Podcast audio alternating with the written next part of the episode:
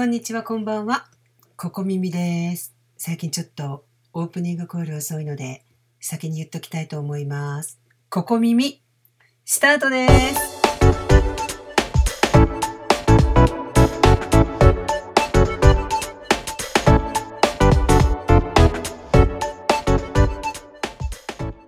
今日のここ耳は先日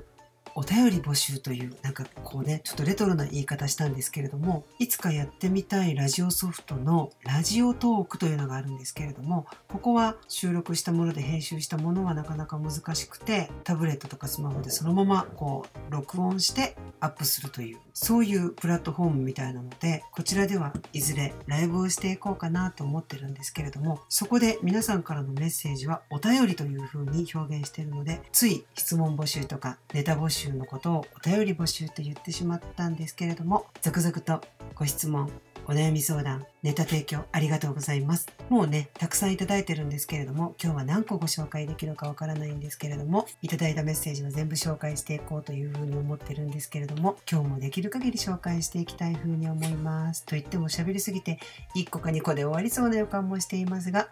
今日は私の愛犬、リュウは寝ておりません。後ろで、あの、おやつ入りのおもちゃで遊んでおりまして、カサカサと竜の足音とか竜のくしゃみが聞こえたら失礼いたします。ということでホームページや LINE の方にいろいろなメッセージをいただきましたのでご紹介していきたいと思います。まず最初にこちらは22フェンスさんからいただきました。ありがとうございます。ココさん、スタッフさん、初めてメールします。スマートフォンでごめんなさい。大丈夫です。ここ耳でテーマに挙げてもらいたいことがあります。ココさんは動画やライブで LGBT をはじめいろいろな差別をテーマにしてくれていますが私が困っているのはコロナリスク差別です私は自家用車を持っていないので公共交通機関で通勤し両親が高齢のため一人で頻繁にスーパーで買い物をし自宅にネットの環境がないので在宅勤務ができませんココさんの動画で勉強しているのでつり革はなるべく捕まらず、スーパーはなるべく短時間でと細心の注意を払っていますが、会社の管理者や同僚から見ると、コロナ感染リスクの高い人間が通勤してくると思われているのが見え見えです。例えば、陰口、影ショートメッセージ、影オンラインチクチクと、かっこ自宅はゆっくりとネット環境とも考えているのですが、一戸建てのため、アクセスポイントによっては壁に穴を開けないといけないとか、いろいろ難しい条件があって、なかなか先に進めません。その割には会社に偉いお客さんが来ると、上層部は社内のレストランで接待です。もちろん店内は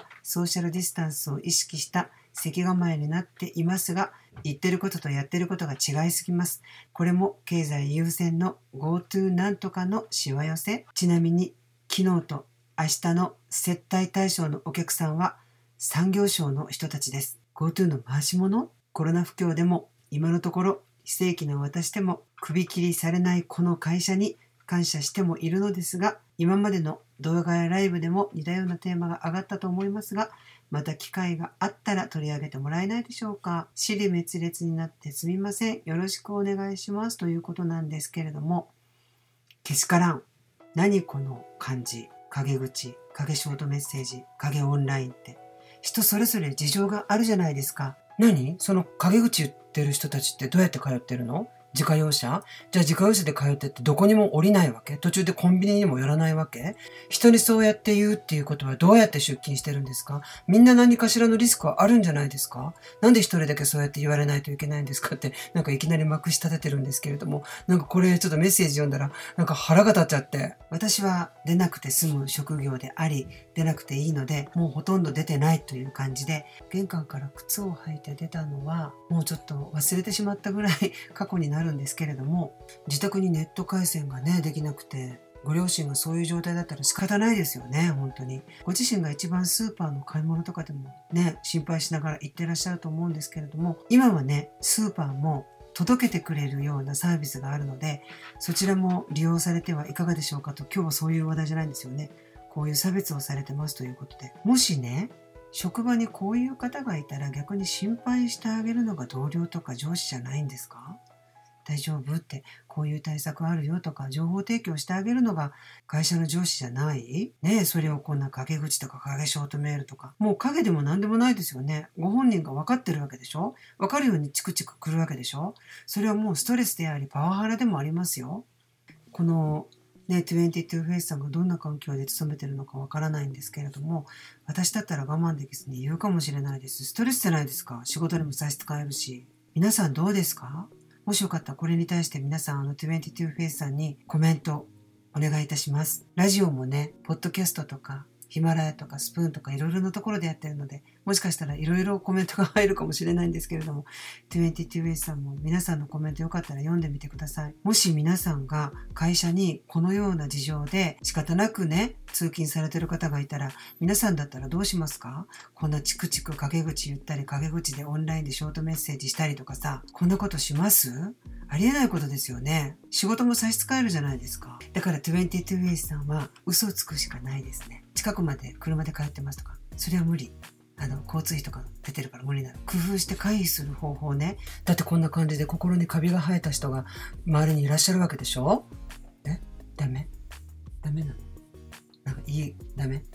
別の、別の言い方するとしたら、こういう心の貧しい方が周りにいらっしゃるわけでしょ？だからなんかもうこう回避する方法をね、買い物はネットで取り寄せてスーパーには行ってないんですとか、もう嘘も方便で、なんかこう、ちょっとでもね、職場環境が良くなるように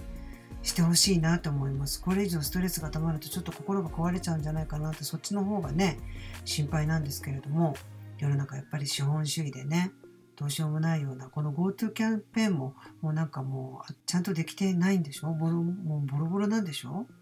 ねこういう弊害があるから GoTo キャンペーンとかマスクとか言ってるんだったらもうもっと初期の段階でキュッとねもうロックダウンでもね何でもこう非常事態宣言でもしてさ感染者を減らすようなことをやればよかったのにどんどん感染者が増えて私の周りでもね普通の元からある持病でもなかなか病院に通えないとか歯医者に通えないとかちょっとした何かがあっても病院に通えなくて悪化してる人とかもどんどん出てきてる状況で医療従事者の方もスーパーの方もどんどん悲鳴を上げてる状況で政府の方には見えてないような弊害がどんどん出てきてるわけじゃないですか。だからもう早く何とかしてほしいなって思うんですけれどもね。私にできることはもうなるべく外に出ないようにねこうやって22フェイスさんみたいに外に仕事に出かけけないといけない方もいらっしゃる医療従事者の方もいらっしゃるスーパーの方もいらっしゃるということで本当にそれこそ経済活動だけじゃなくて働く方がいなかったら経済活動すら止まるわけじゃないですか。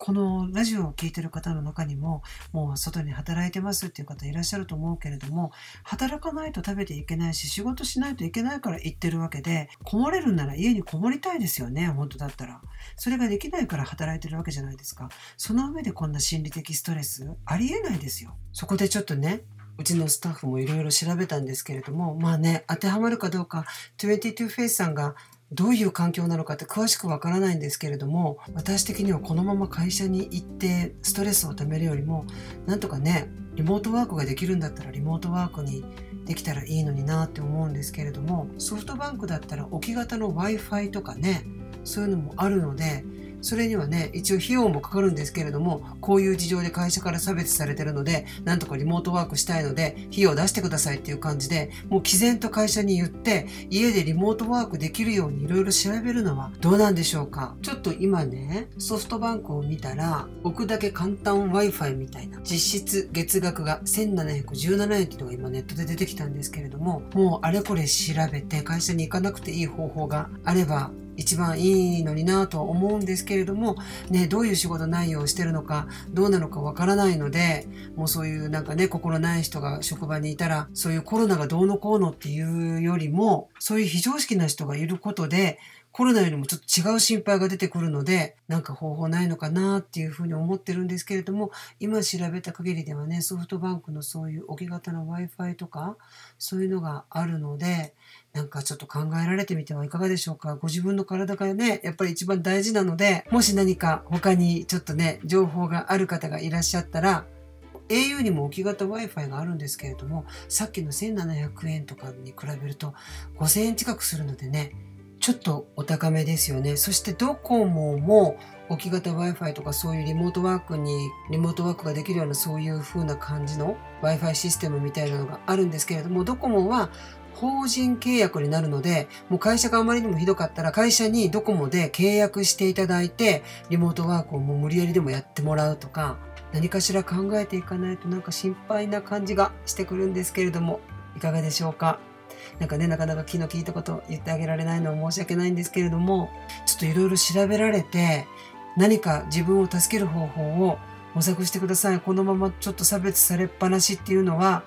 22フェンスさんの心も心配ですし、何か他に情報がある方いらっしゃったらぜひコメントにお寄せください。うちはお買い物とか食料はイオンとかもうアマゾンで100%届けてもらってるので一切外でお買い物はしない状況なんですけれども買い物はそういうふうにもできると思うんですけれどもお仕事はねちょっとどういう状況なのか詳しくまではわからないのでもし可能であれば置き型 Wi-Fi とかにして賃貸でもできるような感じにしてもちろんお金は全部会社に出していただいて会社と距離を置く方法とか何かしら自分を守る方法を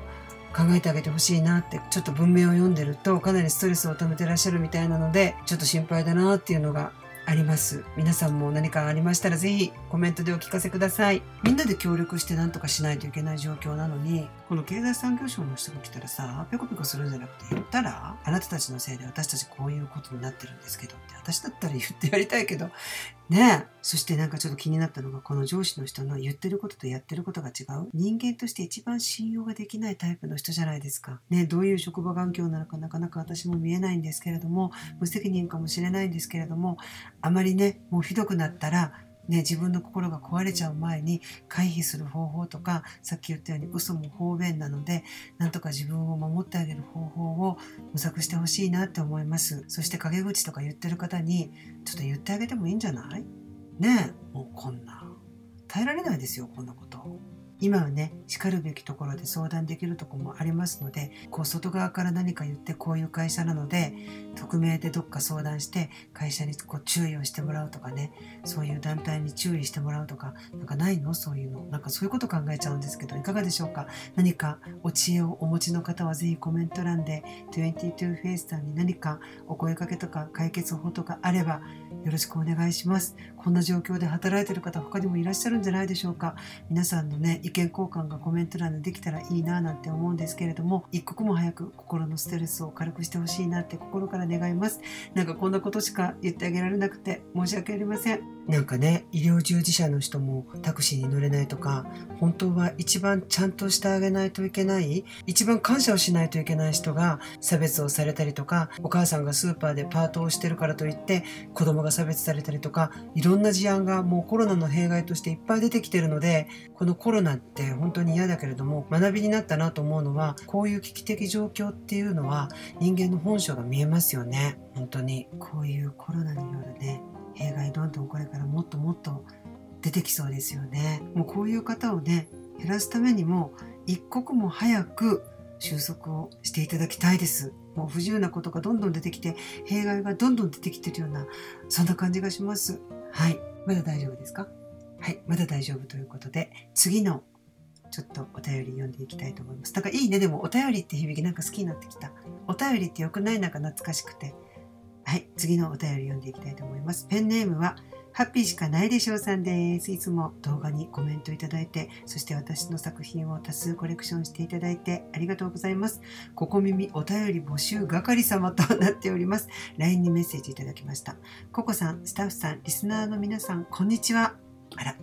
リスナーの皆さんにもこんにちはって。今日は皆さんにシェアしたいことがあってお便りいたします。毎年年末にかけてふるさと納税の駆け込みが話題になりますよね。今年もそろそろそんな時期になりました。そこで皆さん、楽天のふるさと納税の返礼金でパティスリー・アンスリールのお菓子が選べることご存知でしょうか？えー、私知らなかった。私いとこなのに知らなかったです、ハッピーさん。大阪府泉佐野市に納税するとアンスリール自慢の焼き菓子が詰まった泉佐野お菓子だよりがいただけちゃうのです。ココさん、大おすすめアンスリールのお菓子を一度は食べてみたい人、もう一度食べたい人、泉佐野を応援したい人はぜひ調べてみてくださいね。フィナンシェは入ってないかもしれません。これからもここ耳を楽しみにしています。お体気をつけて頑張ってください。応援しています。ありがとう、ハッピーさん。ありがとうございます。お便りと言いながら貴重な情報をいただきましたよ、皆さん。泉佐野ってちょっと話題ですよね。なんかちょっとひいき目かもしれないんですけれども、ふるさと納税ってやってさ、地域がいろいろ頑張って、特にね、泉佐野って、私地元だから言うわけじゃないんですけれども、まあ地元中の地元でもなくて、地元の近くっていうか、まあカー君がお店を出してるっていう意味では地元って言いたいんですけれども、まあ大きな先週というくくりでは地元なんですけれども、本当にいろいろなことが赤字で、いろいろ問題が出てて、もう破綻しかけてた泉佐野が、ふるさと納税を利用用してあの手この手で頑張ってきていろいろ頑張ってきたら今度は国から厳しい仕打ちを受けたというねちょっとなんかねこのことに関してはいろいろなね賛否両論あると思うんですけれども私はカー君がお店を出している泉佐野としては応援してあげたいんですよ。はい。そして私も泉佐野にふるさと納税をあれこれしておりまして、スタッフもあれこれしておりまして、外部スタッフも泉佐野応援あれこれしてたんですけれども、まさかまさか、こんなことカー君私に教えてくれなかった。多分なんか、なんかいろいろなんか気を使ったのかな。なんとなんと泉佐野の返礼品でアンスリールの焼き菓子がなんとなんと知らなかったです。なので、このラジオをお聞きの皆さん、泉佐野のアンスリールのお菓子を食べてみたいっていう方がいましたら、ぜひ泉佐野のふるさと納税を考えてみてはいかがでしょうかどうでしょうかという感じでどうしますかはい。じゃあ、お便りは2つ。はい。わかりました。スタッフから今日はこの2つのお便りということで、はい。この後ちょっとだけ喋ってもいい？いい。はい。わかりました。ちょっとだけ喋ってもいい？大きくうなずきましたけれども、今日は22フェイスさんとハッピーしかないでしょうさんのメッセージをご紹介したんですけれども、ね。どちらもちょっと社会問題ですよね。コロナのことと、ふるさと納税のことと、ね。ハッピーしかないでしょうさんは社会問題というよりも、私のいとこのアンスリールのお菓子がふるさと納税でお取り寄せできますよっていうことを教えてくれたという。ね。ありがとうございます、ハッピーさん。もう世の中にはね、本当にいろんなことありますけれども、みんな一緒に乗り越えていこう。ね。何かあったらまた、どんどん、あの、メッセージください。はい。またね、あの、お悩み相談とかでもね、お答えしていきたいと思いますし、いただいたメッセージにもたくさん、今回ね、LINE もたくさんいただきまして、なんか朗読してくださいって来たんですよ。青空文庫といって著作権フリーの青空文庫をココさん女優風にセリフを言ってなんか朗読してくださいっていう風なリクエストもあったんですけれどもやりたいと思って青空文庫見に行ったんですけど膨大すぎて何をやったらいいのかがわからなくてまたよかったらあのメッセージいただけた方もいただけてない方も青空文庫でどれを私にこうラジオドラマみたいにしてほしいのか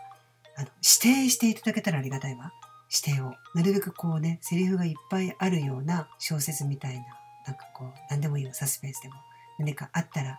青空文庫でこれ読んでくださいっていうのがあったらまた言っていただいてもいいですし、なんかお悩み相談でもいいですし、今日いただいたみたいな、ちょっとこう、美味しい情報でもいいですし、何でもいいので、こう、リスナーの皆さんとシェアしたい情報でもいいし、こういう22フェイスさんみたいに、こんなことで困ってるんですっていうような、なんかね、ストレスのはけ口どこにもなかったらさ、心にどんどんストレス溜まるじゃない？こんなラジオでよかったら、ぜひそういうこともお寄せください。これを聞いた方からね、また何かメッセージがコメントとして入るかもしれないし、それを読んで、あ、私だけじゃなかったんだ、一人じゃないんだと思ったらそれでも私嬉しいし、よかったら何でもお寄せください。お便りは随時募集しております。ホームページ、LINE、Twitter のダイレクトメッセージ、何でも結構ですので、お寄せいただけたら取り上げていきたいと思います。今日のね、最初のお便りは22フェイスさん。いかがでしょうか？まだね、コメント入ると思うので、コメントも含めて22フェイスさんの心のストレスがちょっとでも軽くなってくれたり、お仕事の足取りが軽くなってくれたら嬉しいなって思うんですけれども、月曜日とかさ、休み明けとかこんなんだったら仕事行きたくないよね。私だったら行かなくなる。うん、よく頑張ってますよ。こんな状況で私だったら絶対無理ですよ。こんな状況で仕事なんて。ねえ。こんな状況でも頑張ってる。22フェイスさんに拍手を送りたいと思います。ダメダメ。こんな私の寂しい拍手ではダメ。私とスタッフとそして効果音も入れて。頑張れ22フェイスさん。そして貴重な情報くれたハッピーさん。ハッピーさんもありがとう拍手。はい効果音で盛り上げさせていただきました。まあ、泉サロンを応援したいんですけれどもアンスリールは私は普通に取り寄せて泉サロンの返礼金はまた何にしようかな今年は。ね。スタッフといろいろ話してるんですけれども、それ以外にもね、いろいろやりたいんですよね。いろいろな地域とかさ、あるじゃないですか。なかなかこう元気のないようなね、あの地域とかを調べて、ふるさと納税するようにしてるんですよ。こう人気のあるところじゃなくて、泉佐野みたいにちょっとね、問題の抱えたところとか、世の中には過疎化みたいな感じでちょっとね、納税が少なくて困ってるところもあるじゃないですか。そういうところに何か貢献できたらなと思っていろいろやってるんですけれども、ふるさと納税もそうですけれども、オンライン診療もね、引き続きコロナが明けてもできるような法律になるようなのでそんな感じでどんどん地域格差とかねそういうのがなくなっていったらいいのになってもう東京一挙集中とか大阪一挙集中みたいなんじゃなくてどこにいても同じようなサービスが受けられたりとか同じような感じになったらもっと日本全国がねいい感じになるのにななんて思ってるんですけれどもなかなかね、急ごとびにはねって感じですよね。またこんな感じの情報提供でもいいですし、何でもいいのでお便りお待ちしています。ということで今日はたった2つでしたけれども、まだまだちょっとね、メッセージいただいているので、また引き続きラジオでメッセージ、お悩み相談、リクエスト、いろいろ質問も、質問もね、たくさんいただいているので、お答えしていこうと思います。なので、え、質問したのにまだ答えてもらってないっていう方、お待ちください。質問には必ずお答えします。よほどのね、ちょっと冷やかしとか、なんかちょっとあれと思うような、あのでございますのメッセージもたくさんあったので、そちらはちょっとスルーさせていただいて、ちゃんとした、ちゃんとしたものっていうか、あの、お悩み相談とか情報提供とかには必ずお答えするので、もうちょっとだけお待ちください。ということで今日は2つだけになりましたけれども、なんか出し惜しみみたいな感じで申し訳ないですけれども、2つのメールというか LINE、1つはメール、1つはアトリエにメール、1つは LINE にいただいたメッセージをご紹介しました。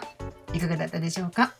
最後までお付き合いいただいてありがとうございました。情報提供いただいたお二人、ありがとうございました。それではまた。